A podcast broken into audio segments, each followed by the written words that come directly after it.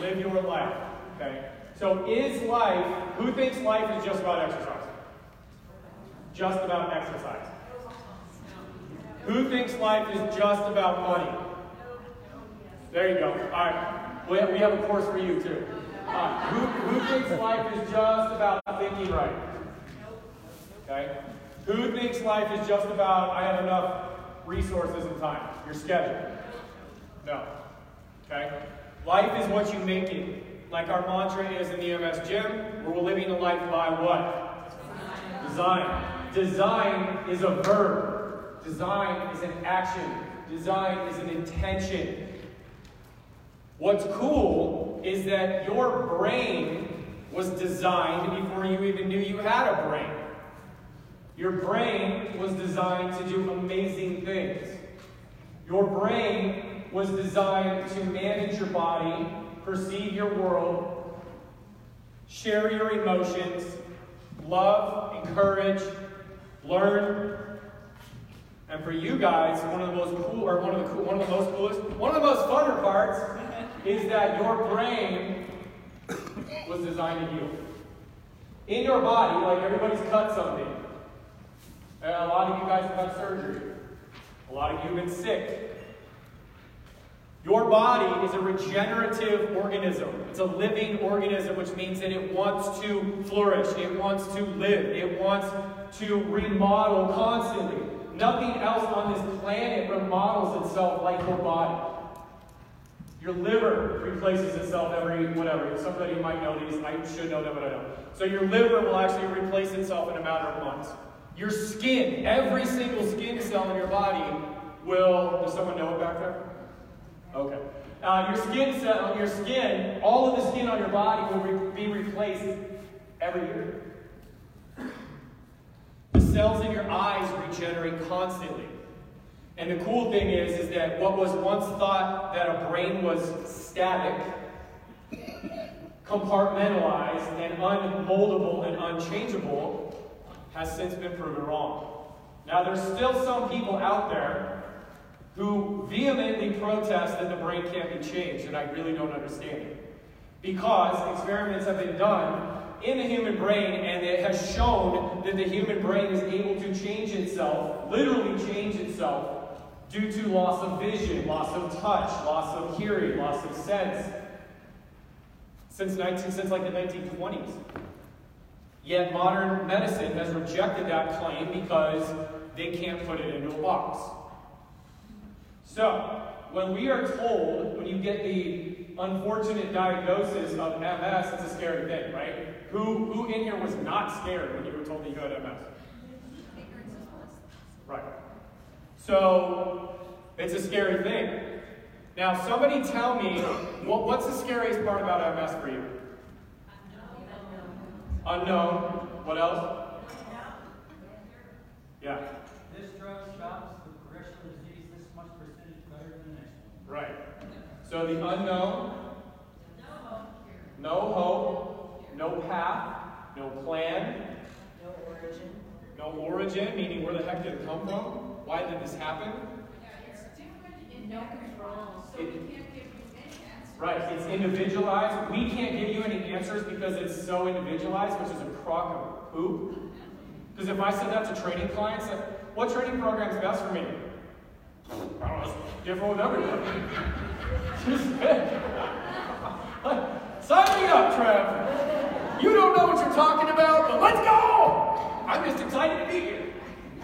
So, the thing is that, like, I can venture a guess where MS comes from just because I've studied it for so long, or that's a whole other presentation, and I could completely geek out, but there's multiple factors, right? There's multiple factors that lead to autoimmunity, which we'll go to in a sec. Here's the good news. Is that what they're finding is that the nervous system can actually be calmed down by certain strategies. One is mindfulness, one is purpose, one is movement, one is mindset. There's a whole bunch of other stuff. But the thing is that you can heal, and the body wants to move. Anybody who tells you not to move is a damn fool. Fool. Because the body was meant to move. There's three functions to the brain, which we'll go over. So, This is one of my favorite movies. Now, real quick, you have every slide in here, on this, in your packet. If you want to take notes, cool, the video will be up later in the group. If you just want to listen along, cool, whatever, you can go back and review your notes, or if you want to do both, that is fine. So one of my favorite movies is My Big Fat Greek Wedding. The dad cracks me up. He's like, everything stems from Greek, right? And I'm like, and it's just funny. It's like, you should be proud to be Greek. Like, you should be proud to be MS Gymmer, yes? Yes! So just like everything stems from Greek, all language, everything stems from the central nervous system. Okay? Everything. So there are 120 billion neurons in your brain. Yes, ma'am? Turn the light up. You're not going to be able to see the screen if I turn the light up. I can see it now. What's up? Does anybody have any extra books at their table? Here, I think there's one here. There. Thank you. Sorry to interrupt you guys. Let's go. Okay. So each neuron, okay? Each neuron, so 120 billion neurons, each neuron connects and works with between 10,000 and 8,000 or 80,000 other neurons. So without me doing math in front of you, all right, that's 9.6 quadrillion possible connections in your brain. There are 200 million stars in the Milky Way. Just let that soak in for a second. 200 million stars in this galaxy that we're in, which we cannot even see or whatever else, like you can't even look and see that many. Your eyes can't even take in that much light. Yet there are 9.6 quadrillion possible connections in your brain. So do you think it is probably possible that there's more than one nerve going from your brain to your hip flexor? Yes. Okay? Do you think it's possible that there's more than one or two nerves going from your brain to your spinal cord to your big toe? You guys don't sound super, this table's convinced. Do you guys get that? Yes. Okay, thank you. I need you with me. I know it's late, but this is exciting stuff. So why should we focus on the central nervous system, aside from the fact that you have 9.6 quadrillion possibilities to make it work right?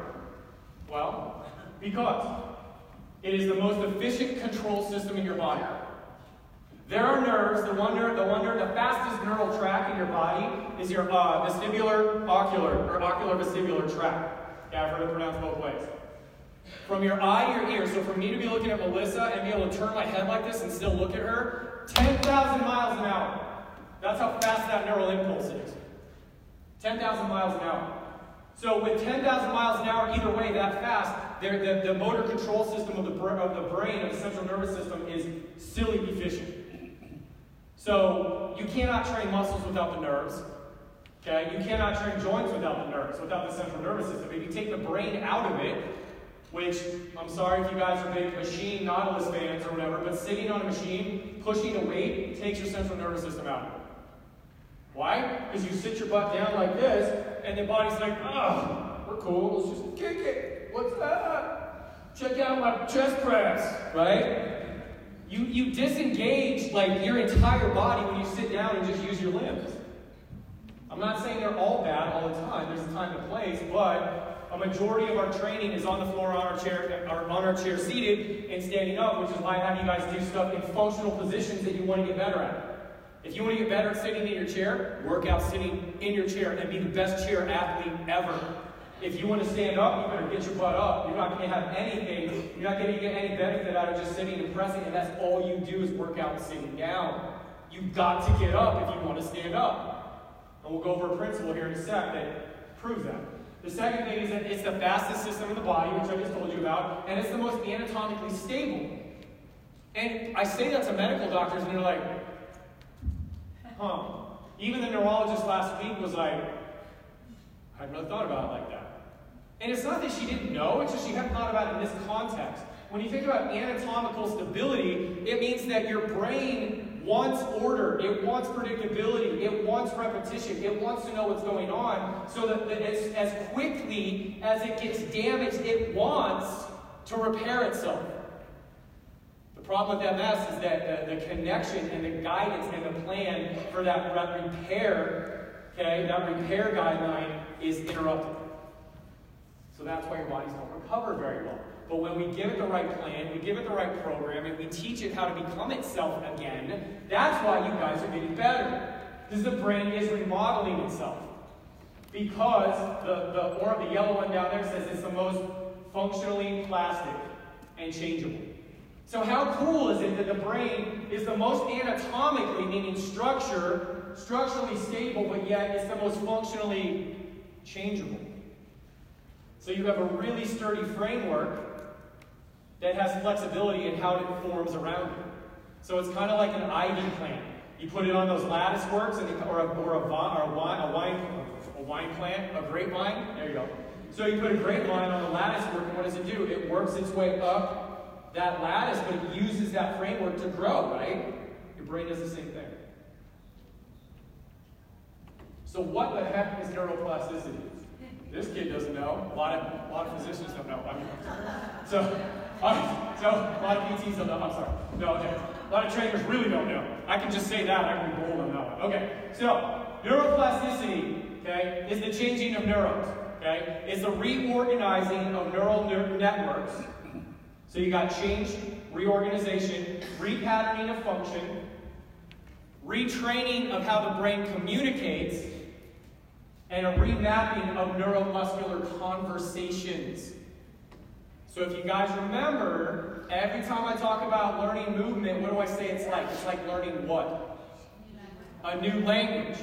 You've got to learn each word by itself, then you put them together, right? Then you have a sentence, then you have a paragraph, then you have an essay, then you have a document, then you have a presentation. But if you do not learn the basics, your brain can't translate from its MS movement language back into its non-MS movement language. Because your non-MS movement language, you guys, guess what? It's always been in your brain. Unless you were born paralyzed. And just like Tara Richardson, she was born with cerebral palsy, but yet she's walking again. How is that even possible? Because it's in your DNA, in every human's DNA, I'll say almost every, just to be safe, wants to walk. So your non-MS language is in there. You get MS, and all of a sudden it fries it, and confuses it, and gets it all jumbled up or whatever. You just need to bring it back to what it knows. You need to bring it back and yourself back to your native movement language. Okay? Alright, so this gets a little geeko, so this is kind of fun for Pam Woods and Karen. So, neuroplasticity is all based on what's called brain-derived neurotropic factor. Ooh, I sound smart, huh? All right, so neuroplasticity. So basically, your BDNF is what helps your brain change. It helps it adapt. It helps it learn. Neurotropic means generation of like neural pathways. Neurotropic, okay? Tropic means growth. Neuro is nerve, right? So it's like that development. So it improves all form of plasticity. And the thing is, you can control BDNF. And we've done this. I've done it personally with people with Alzheimer's. We actually use aerobic, high-intensity aerobic exercise to stimulate BDNF in the brain to regrow hippocampal cells so that memory returns. So that ad that's out on TV right now, like, we're celebrating the very first survivor of Alzheimer's. I'm like, they're already out there. Why are you telling people this is impossible? Because people have been using exercise to heal Alzheimer's for like 35 years. Because, why is my phone going off? Oh my God. This is dumb. Sorry about that, I don't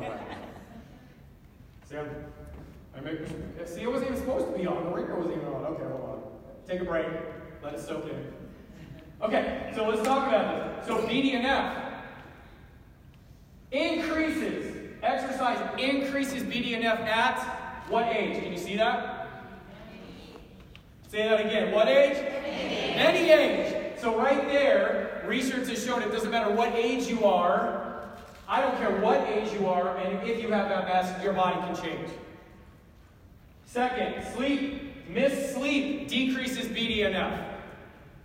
Like V was talking about, you better get your mind right to sleep. You better tell yourself you can sleep. You better figure out a way to sleep. And when I say you better, I don't want to make you feel bad if you can't sleep. But if you're wondering why your threat bucket's overloading, boom! Sleep is a big stinking deal. And it doesn't have to be 9 hours straight. You could literally sleep like little bits each day. It's a cumulative effect. Nutrition. What's this say? What causes less BDNF? Fat and sugar. Now, I have a little bit of an issue with this graphic on the fat part because I don't necessarily agree that high-fat diets are problematic. If somebody wants to talk about it with me, we'll talk about it afterwards, but everything that I've seen as far as the paleo lifestyle, the keto lifestyle, all that, B can vouch for it. Your neurons are made out of fat tissue. If you don't have tools to build the thing that is made out of the tools that you have, then how are you going to build it? It doesn't work on carbohydrates, I'm sorry. It just doesn't. But sugar, I can tell you from personal experience, sugar destroys me. I try to get less than 10 grams of sugar a day, period. Because if I don't, I get jacked up. And sugar will wreck your world, and sugar is in everything you eat. So for those of you that are really struggling with my diet, I've heard that a lot this weekend. Seriously, just try to cut this in half. Even cut it down to a third. Baby steps, make it habitual, all that kind of stuff, right? So this is a big deal. So look at what are we talking about today? Okay, exercise, nutrition, sleep, lifestyle. Stress. Cortisol will destroy your brain's ability to change. Can anybody guess why? Think about it. What causes cortisol? Stress. Right? So why, if we have a ton of cortisol and a ton of stress, why would that decrease our brain changing and making new connection? Because you're in survival mode? Correct. Your body's trying. Good job! Because you're in survival mode. Every single resource your body is going through is trying to stay alive. Because creating new neuroplastic pathways, trying to move again against MS, trying to work upstream against this monster you have coming out of you is hard work. And if your body's already taxed out, it's like, dude, I'm not going to give you the ability to feel better because then you're going to want to do more, and I'm already tired, so why am I going to let you do more? Because then you're going to make me more tired. Right? Does that make sense?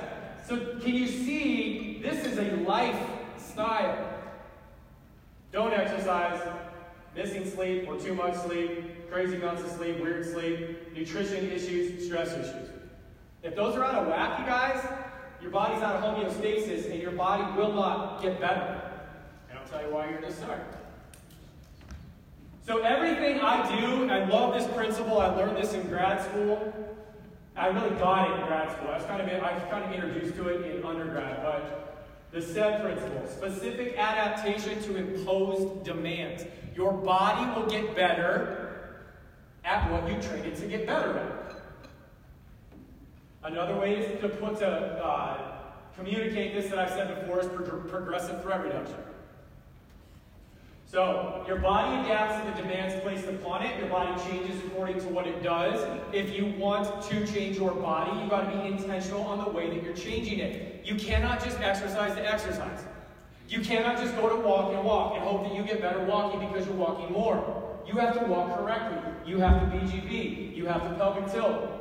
And if I get intense on this stuff, you guys, I'm not trying to like shame you or condemn you. It's just like, I'm like, this is why I talk about this stuff, right?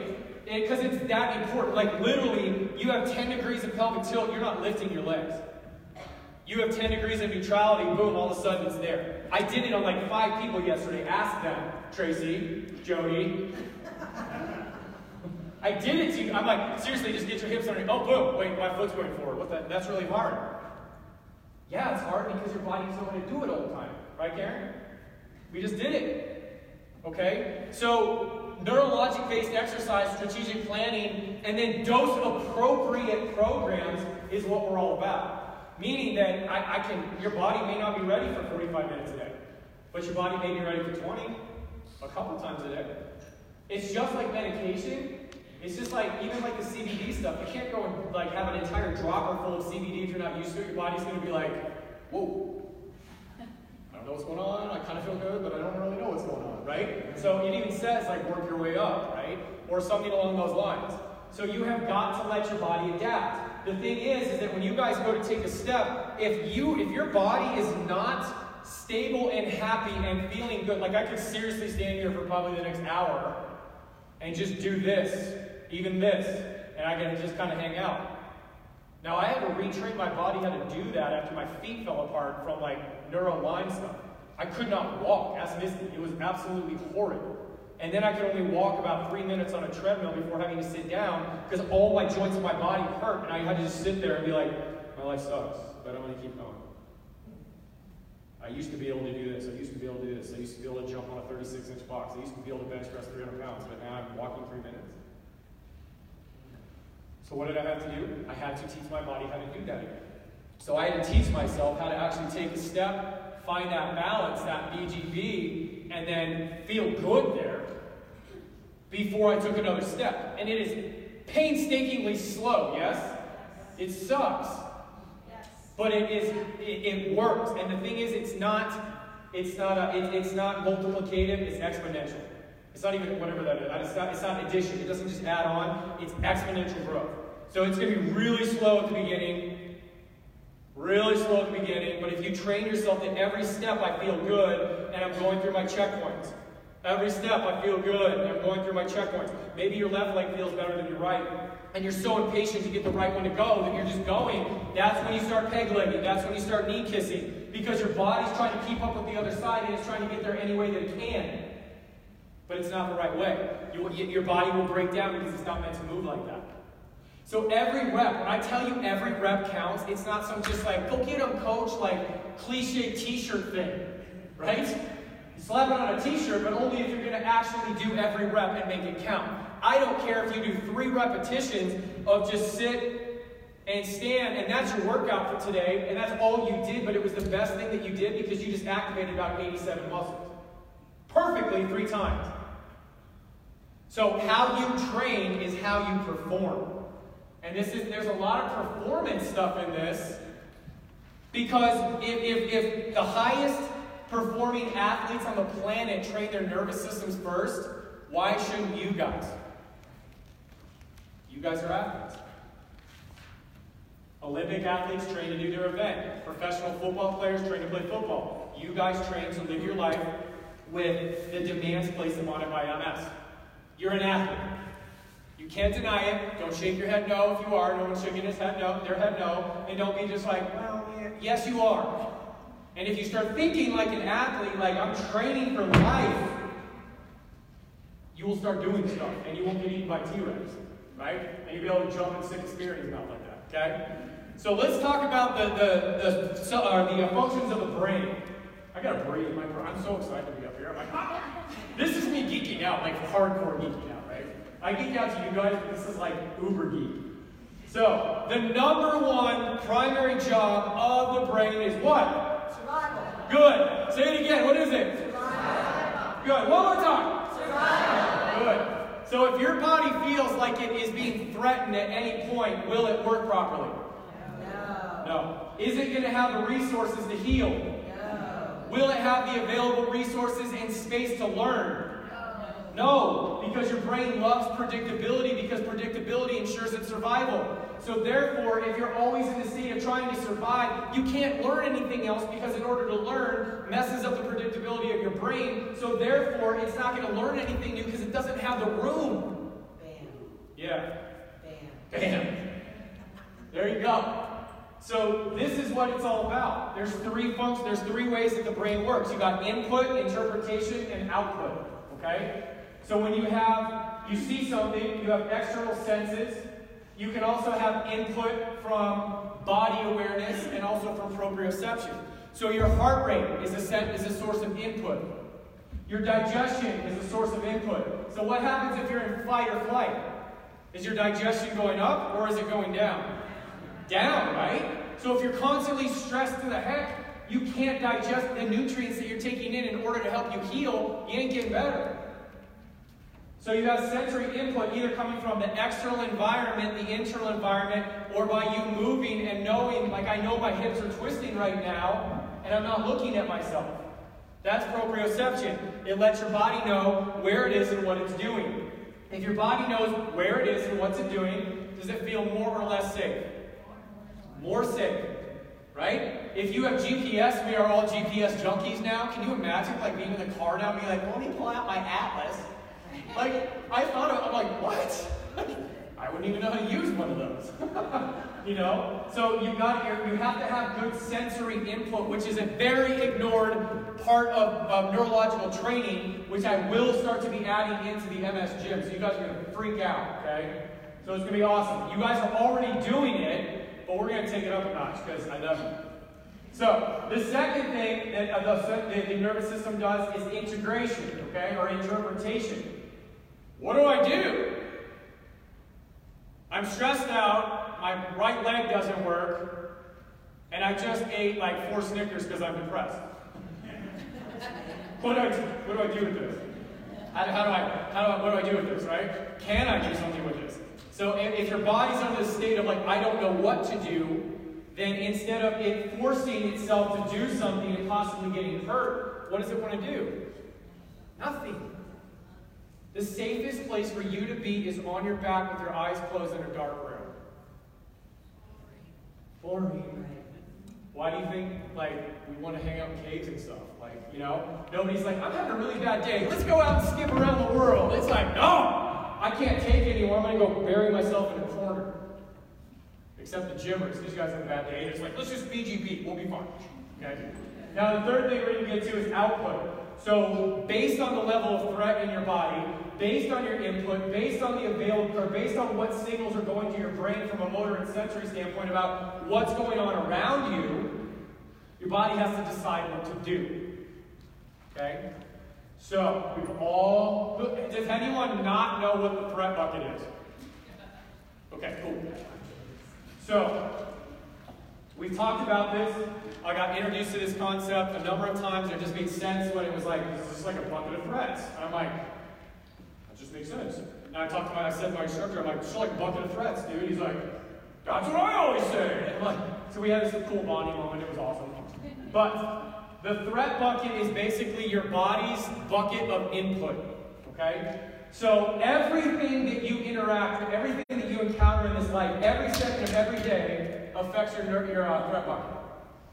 So me feeling that my left shoe is tighter than my right shoe right now and my foot's a little irritated because I don't usually wear dress shoes, that's inputting my body. I can feel the fact that my body's trying to shift weight off my left foot and therefore my hip is starting to do this when I walk. I know I look pretty for y'all, but I cannot wait to kick it in my Nikes later and get my gait pattern back on, okay? And when I do go work out tomorrow, I'm gonna do some extra stuff barefoot so I can right myself from looking all this pretty.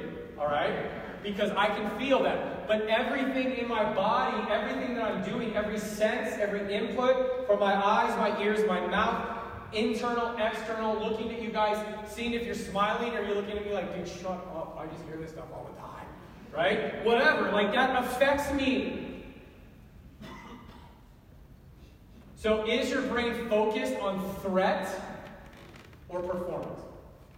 In order for you guys to get better, that's a level of performance. Get out of your head. If it's in your head that performance means athletics, it's not. Because your body has to be able to perform the functions that you need it to properly. Karen, you look good. We just raised Karen's threat bucket. You see that? She's like, oh crap! Okay, so is your brain focused on threat or performance? Now, is your brain oriented towards predictability? Is it predictable and more safe for your body to be able to lift your leg? Or is it more predictable and safe for it to be stuck to the ground? Right. Most MSers, it's like foot drop city and you can't lift your leg. It's not that yes, your body can't function, but think about it. Is it more than just a muscular thing? From what I've said, yeah. Because your body doesn't feel good like this.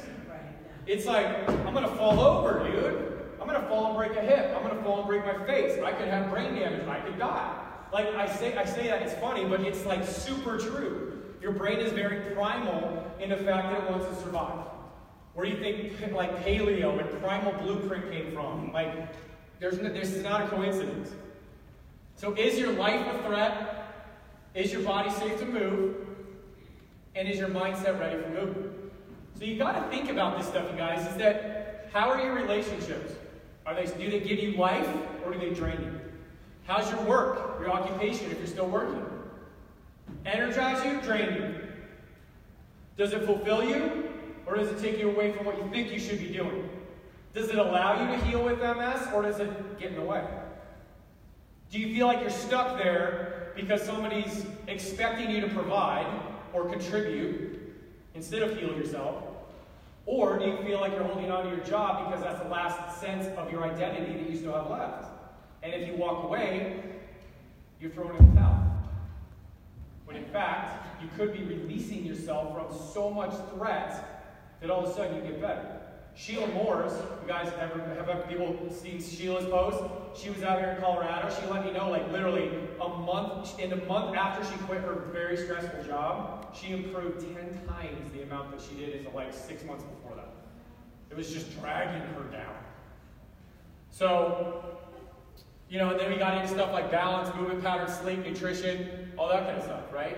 So you've got to think about it, and like Dee and Misty were talking about, like, you create your own threat bucket a lot, right? So you have your external environment, but your internal environment could be a complete landfill of fear, anxiety, worry, depression, all those voices that tell you you shouldn't be getting better, you shouldn't be getting your hopes up, you should be looking at assisted living, everybody's going to leave. What, you know, why did my husband leave? Why do my kids want to talk to me? What if the doctor's right? What if the, like, what if I can't find someone to help me? What if Trevor's full of crap? Like, whatever. That's all threat bucket stuff that you create. So by waking up in the morning and being like, I'm not afraid today. I got my misfit shirt on and I'm looking fly. I'm gonna go work out. Right? I know that I'm gonna have a big trip ahead of me, but I know on the other side of that trip, there's going to be some good stuff. I know it's going to be tough. I know my body's going to be tired. I know that my leg's not going to function right. I may just feel like not moving that well when I get there on Thursday night when I'm seeing everybody. But by switching your paradigm and thinking what's on the other side of that threat, and just by telling yourself every step, I'm doing this, I'm doing this, I'm doing this, I'm doing this, I'm okay. I got this, BGB, whoopie-woo, right? As you do that, you progressively lower your threat bucket and you control it. Because an uncontrolled threat bucket leads to big problems. And the main thing for survival in your brain is pattern recognition. Pattern recognition. No, that's a psychology term as well, but your body recognizes patterns, it lives on patterns, and it predicts what's coming next in patterns. And when patterns get messed up, which is what happens with MS, we got a problema. Okay? So these neurological outputs are built into your survival mechanism to slow you down. Okay? So if you're in survival mode, it's going to slow you down. If you're in functional mode or performance mode, it's going to let you run. It's going to let you jump. It's going to let you roll. It's going to let you go. So the thing is, and we just kind of talked about all this stuff, all of this can add to your threat bucket, right? So sensory input from the body. Previous experience of failure. I tried this before and I fell. I tried this before and it didn't feel good. I tried this before and it gave me spasticity. I tried this before and I didn't sleep for 4 days. I did this one workout and then I was sore for 5 days. Okay, cool. Well, that's what happened. So that was feedback from your body. It sucks, but it's a good thing. It lets us know what to do next. Cultural factors. Right? Vee just talked about that today, and I have had that issue as well. You guys have talked about it as well when, like, friends turn on you, or it's not okay for you to be in pain. It's not okay for you to be exhausted. You're an inconvenience if you go home early. You wreck a good time because you're like, baby, I just got to go home. And you're like, oh, again? God, could you imagine like, what that does to your guys' brains? Like, I can't even imagine. Because I've had that done to me. Not by wherever she's at, not by Misty, but... You guys know from my story, like I was married before, that woman was horrible at making me feel bad about anything that inconvenienced her life. I didn't get better, I got worse. So social and work environment, expectations about the consequences of danger and pain, beliefs, knowledge, and logic, okay? So all of that stuff is sensory input from the body. It's basically like, what's the meaning of it? You got anxiety and expectation, and how dangerous is this really? So think about that statement. How dangerous is this really? Is your sense of taking a step like this really as dangerous as you think it is, or are you just playing it safe? So there's this weird balance of my brain wants to play it safe, but I've got to use the SAID principle and teach it that it's okay, and let's take another step and get to 2 steps. I'm okay. How dangerous is this really? I'm BG Beam. I feel better. I'm cool. Big step. There's 3 steps. And you're on your way to 30. Progressive threat reduction. How dangerous is it really? Whitney, you just went through an entire hurricane. And all of a sudden, she's popping off 12,000 steps. And she's cruising around saving her kids for 10 or 12 hours a day. How is that possible? When in her normal life, she can't do that. It's not adrenaline, because guess what adrenaline is? Cortisol. Yes, you may have some fight or flight responses, and you guys could probably do some cool stuff. If a tiger jumped out and was trying to kill me, I know you'd want to come save me. But you could probably lift the stage up and throw it at the tiger, right? But the thing is that I've heard that. Like, you guys have said, like, I don't even know how I'm standing right now, but I'm feeling good. It's not the fact that it's just some fluke, that it's adrenaline. It's that you're not thinking about, this is so dangerous. You're thinking about something beyond that danger, like Misty was talking about with Chandler and Monica, something beyond that. Whitney was focused on her children over there and getting over there so that this hurricane doesn't get her. So her body suspended her belief system and allowed itself to do more. So it actually said nothing, and you even said it in your post, I didn't have time for MS to take me down anymore, and all of a sudden I'm functioning better by like 5,000 steps. Like, there's something there, don't you think? Yeah. But it was such a real experience, and to recreate that without the reality is the challenge. Like, it's one thing to theoretically understand that, but to not have a hurricane chasing you down, to not have an actual threat to help you suspend that is tough. True. You have to. But you showed yourself what the level and volume of your capacity is. Yes. It doesn't mean you're going to be able to pop off 12,000 steps tomorrow, but if you're at 5,000 today, you sure as heck can be like, dude, I walked 12,000, I can get to 5,500. I can do that for the next couple weeks. And then you're going to get there, 5,500 is going to become easier, and then you're like, I think I can do 6,000. I'm okay. Because how dangerous is it really? How tired am I really? Do I want to stop because this is where I normally stop, or do you think I can push myself a little bit more, right? So yes, you're totally right, is that there are extraneous circumstances that basically show you what you're made of, but then they show you what you're made of, right? So you've got to sit there and just be like, okay. Remember that one day that I had back in June for like 3 days, or those 3 days that I had where I was hitting out, moving strong, I was feeling good, that's that, whatever. It does show you that you can do it. Your brain didn't forget. It's just that a bunch of neuro threat crap got in the way, and that what shoved you back. Stenhouse is going through it right now. She was kicking butt. And then she had a bunch of stuff happen to her, and she's like, I'm so frustrated, dude. And she knows what to do. It's just that her neural threat stuff is just taking a long time to cycle out of her body because there's something that she's still holding on to. Carlton's up. There we go. So, the second job of the brain is why we're here. That's why I have a job. Movement. Right? Movement, baby. So, this is a cool quote from one of the guys that I follow. Sorry. You are how you move. It's kind of like you are what you eat, you are how you move. Okay? Movement is the currency, health, fitness, and is the currency of, that should be an of, health, fitness, and performance. Okay? Great movement produces healthy, pain-free, high-level living. Bad movement promotes pain, dysfunction, and a progressive decrease in movement leads to progressive decreases in brain function and health. That's why we're here, right? Yes. Movement is life. Movement is your antidote. Movement is your counteractive and your antidote to your MS symptom. Because movement creates function, okay? Because of the SAID principle, and it also reduces threat.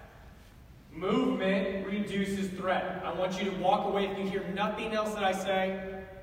Besides, it's time to go party in a sec here. Movement inhibits or reduces threat. Threat being reduced allows you to function better. So there's three laws. Okay, you got Wolff's Law, and this is talking about how your body actually adapts and adopts new movement, and form follows function. So bone that's placed under a certain stress level will build up new bone in the way that force is being applied on it. So like osteoporosis literally doesn't even need to exist. It's not really a disease, it's a state of imbalance in your bones. I swear, it doesn't need to exist. If you got people up and you taught them BGB and they loaded their hips right, their shoulders right, their spines right, all that stuff right, osteoporosis would be gone. Because I've been doing it for 20 years. I've grown 70-year-old women's spines. They've gotten taller after working with me. Why? Because we decompress the spine and we load it properly. I've had hips actually realign themselves. I've had discs actually slip back into place because we loaded the body properly. So that goes along with Davis's law, where soft tissues heal according to the manner in which they're mechanically stressed or used. And then there's Trevor's law. Okay, I just made this up. So the brain will learn how to move according to the pathway that is most effective and efficient. So if road A, like Norman wrote this in, Tim, was it Norman that wrote that about the roads? So he wrote that in the MOC. He asked this question: if I'm starting from here and I want to get to there, and this is the road I always take, and all of a sudden that gets blown up, and there's another road over here that takes me off the stage and goes around, and at first I'm like, I don't know where I'm going, I don't know what I'm doing, I'm driving kind of slow, I don't really know, it's kind of weird. But then this road from A to B is out for a year, and you keep using this road, how much more familiar are you going to get with the back roads? Right? And then it becomes more efficient. And then here's what the cool part about the brain is, it starts to repave it. It turns it from a gravel road into a rock road, into an asphalt road, into a beautiful road, right? Because this road is out, and the city doesn't want to pay for it to get fixed, so therefore, you're building a new road. You're actually improving a new road. Not building a new road, but you're improving on one that's already there. So form follows function.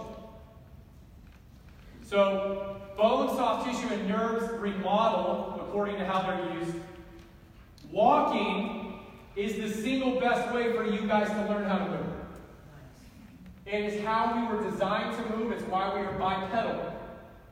We were not meant to sit. We were not meant to crawl, except when we're babies. But even then, a baby just has to crawl first to get all of its muscles functioning, because crawling is an exact mirror image of walking. So there's a function behind it. But the entire goal is to get you upright and walking. So your goal, you guys, I don't care if your foot moves this far. Oh my God! That is one of the best things you can possibly do every day. That's why walking is so important. 3 steps. That's why 3 steps turns to 30 to 300 to 3,000 to 30,000 to 300,000 to 3 million really quick. Because once your brain starts to get it and feels safe, it's like, dude, we're taking this road. Boom! And it's so fast when your brain all of a sudden clicks and gets it. So if you want to fix long and short-term movement pattern, what do? We got to fix your gait. Okay? And that's why we have peg leg. That's why we have knee kiss. That's why we have hyperextension. Right? That's why we have feet turned in, feet turned out, foot drop, all those circuits, all those companion guides. And then if you look, and if you put all of my core programs up on a wall and looked at it, you're going to see exercises for foot drop, exercise for spasticity, exercise for back pain, exercise for shoulder, exercise for neck. In almost every single program, they're just arranged different, taught different, and layered different in order to get you back to walking. Or, once you're walking, to then get you to maximize and be able to push a band. Or maybe to lunge. Or maybe just do a skater, which I know you guys love. Okay? Or a stupid wall plank march. Right? Is this making sense? Yes. Is everyone with me? Yes. Are we having fun? Yes. Are you feeling like neuro-geeks? Yes. Woo! Yeah. Alright. So. Alright, let's do this real quick before I get into proprioception. Let's make some proprioception. So we're going to take a bath. So what I want you guys to do is pretend like you're putting soap on your body, and I just want you to just rub gently all the way up your arms, all the way down your arms, all the way up your arm, all the way down your arms. Rub your your hands together like you're putting soap on. Rub them together. Now do another slowly on your face, like you're putting on face wash. I'm so pretty. Yes, so pretty. I love my MS gymmers today. All right, now go in your hair. Take your hands like this with your fingernails. Get your scalp going. Start, and then pecs, rub pecs. Get pec minor going. Ooh, it's like thunder. Thunder. Now get your ribs, get your diaphragm.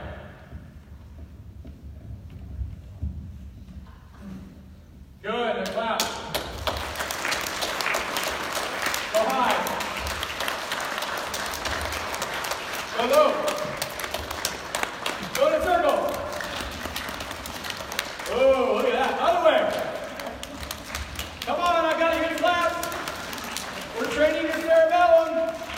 All right, now take your fingers like this. This may be a little difficult, but you can do it. Play the piano. You hear my casting smell on you. Okay? Now, take your hands. I want you to make circles, make figure eights like an infinity sign. Good. Now switch directions.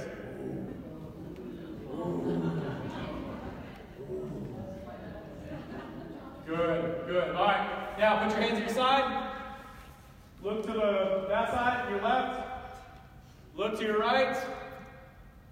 Slowly look to your left and think about almost every muscle in your neck. Just be like, every fiber. Look to your right. Come back to center.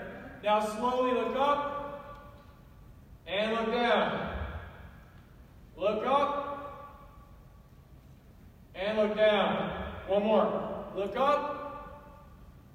Look down. Cool. Now everybody grab your pen. Okay? So I think everybody has a Marriott pen. So what I want you to do is hold it out in front of you. I want you to focus on the word Marriott. Wake up, Janet, or I'm going to have you do jumping jacks. Or focus on the red. I don't care. Whatever. Now, I want you to bring that pen in like this until you just start to lose focus and hang out. Got it? Now, keep focused on that red. Push it all the way out and follow it out. Now bring it in again. Look at that Marriott, look at that red, just to the point where it's not focused. And then follow it back out. Now bring it back in again, look at Marriott, then look at me. But don't drop your pen. Look past the pen. What am I doing? Okay, look at your pen. Now look at me. Now look at your pen. Now look at me. Now look at your pen. Now look at me. Now look at your pen. Now look at me. All right, guys. I just hit 22 different sensory things in your body. Okay? Who feels more awake right now? Good. I know Janet doesn't. She needs to go sleep. Who feels happier? Yeah, you feel like a little bit more like, ah, I just dropped my mic. There it is. Crazy what happens when that happens. You get their babies that way. Okay, anyway.